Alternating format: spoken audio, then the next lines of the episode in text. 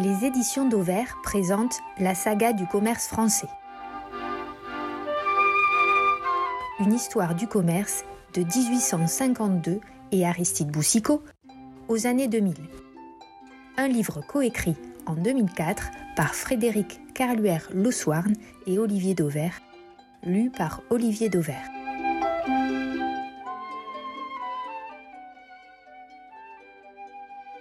Chapitre 12 1969 Ouverture des deux premiers centres commerciaux.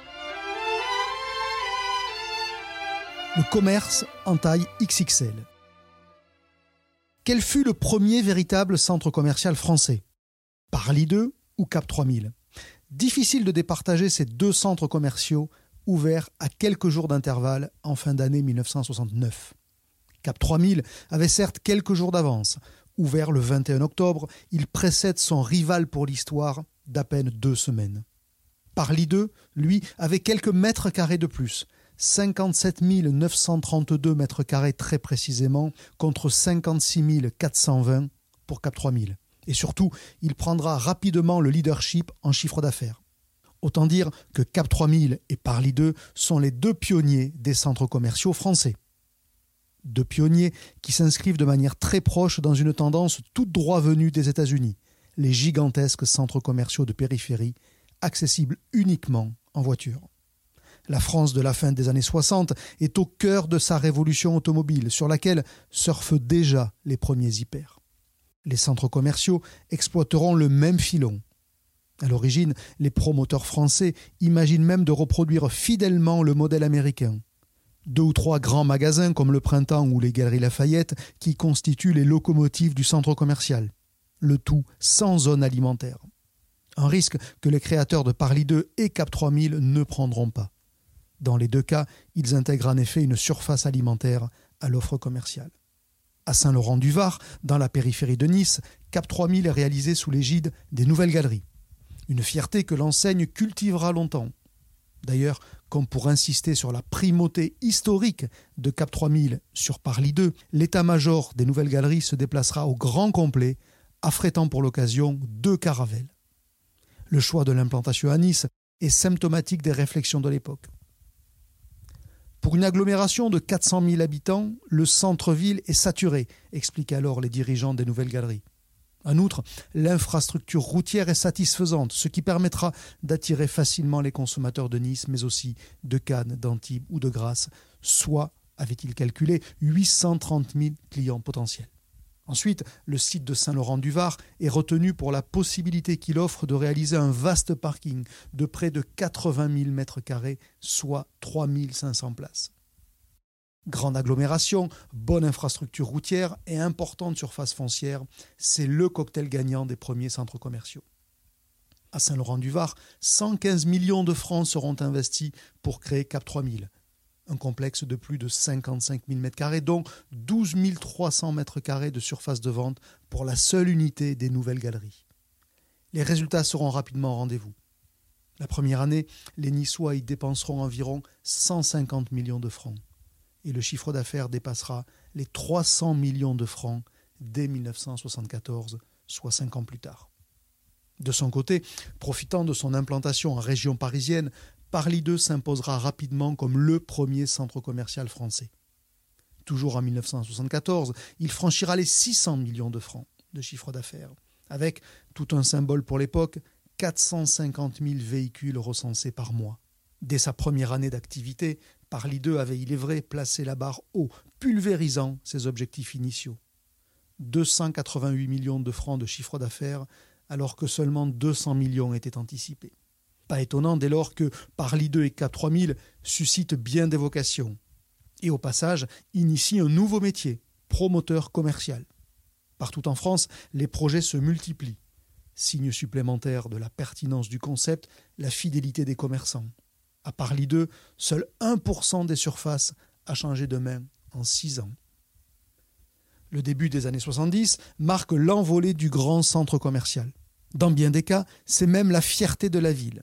Jusque dans la sémantique, Parly 2 fait des émules, Bobigny 2, Vélizy 2, Blois 2, Lens 2, Béziers 2 et tant d'autres encore.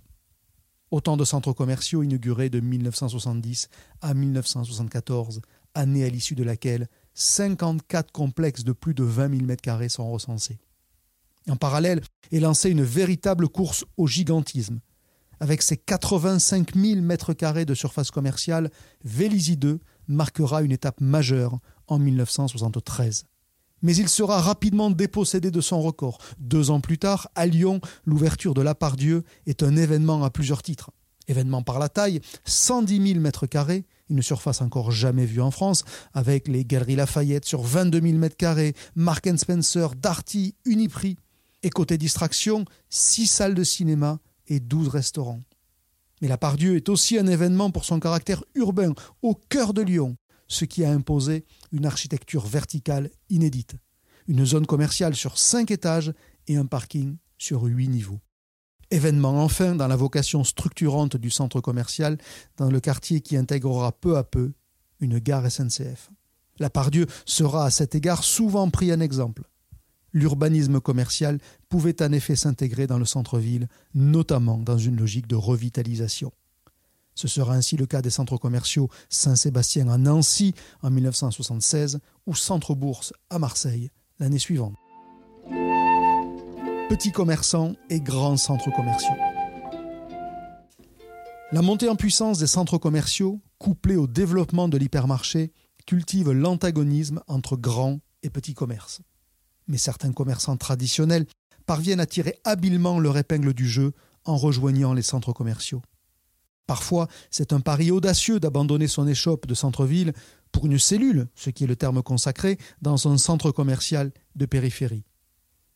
Sauf exception, ces paris sont souvent gagnants, le commerçant profitant de l'attractivité globale du centre. Dans quelques cas, ce sont directement des petits commerçants qui, en guise de riposte, se muent en promoteurs. Exemple à Albi, en 1973. 21 commerçants du centre-ville se réunissent pour acquérir des terrains en périphérie avec comme finalité la création d'un centre commercial. Deuxième étape du projet, attirer une enseigne alimentaire nationale pour jouer le rôle de locomotive, sans laquelle une zone commerciale perd en attractivité.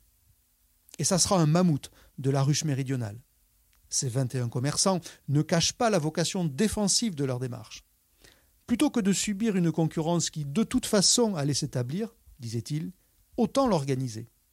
En dépit de ce plaidoyer, la Chambre de commerce d'Albi exprimera officiellement ses réserves. Fréquemment, c'est la nature même des commerces présents dans un centre commercial qui pose problème. Faut-il par exemple intégrer des boutiques directement concurrentes entre elles?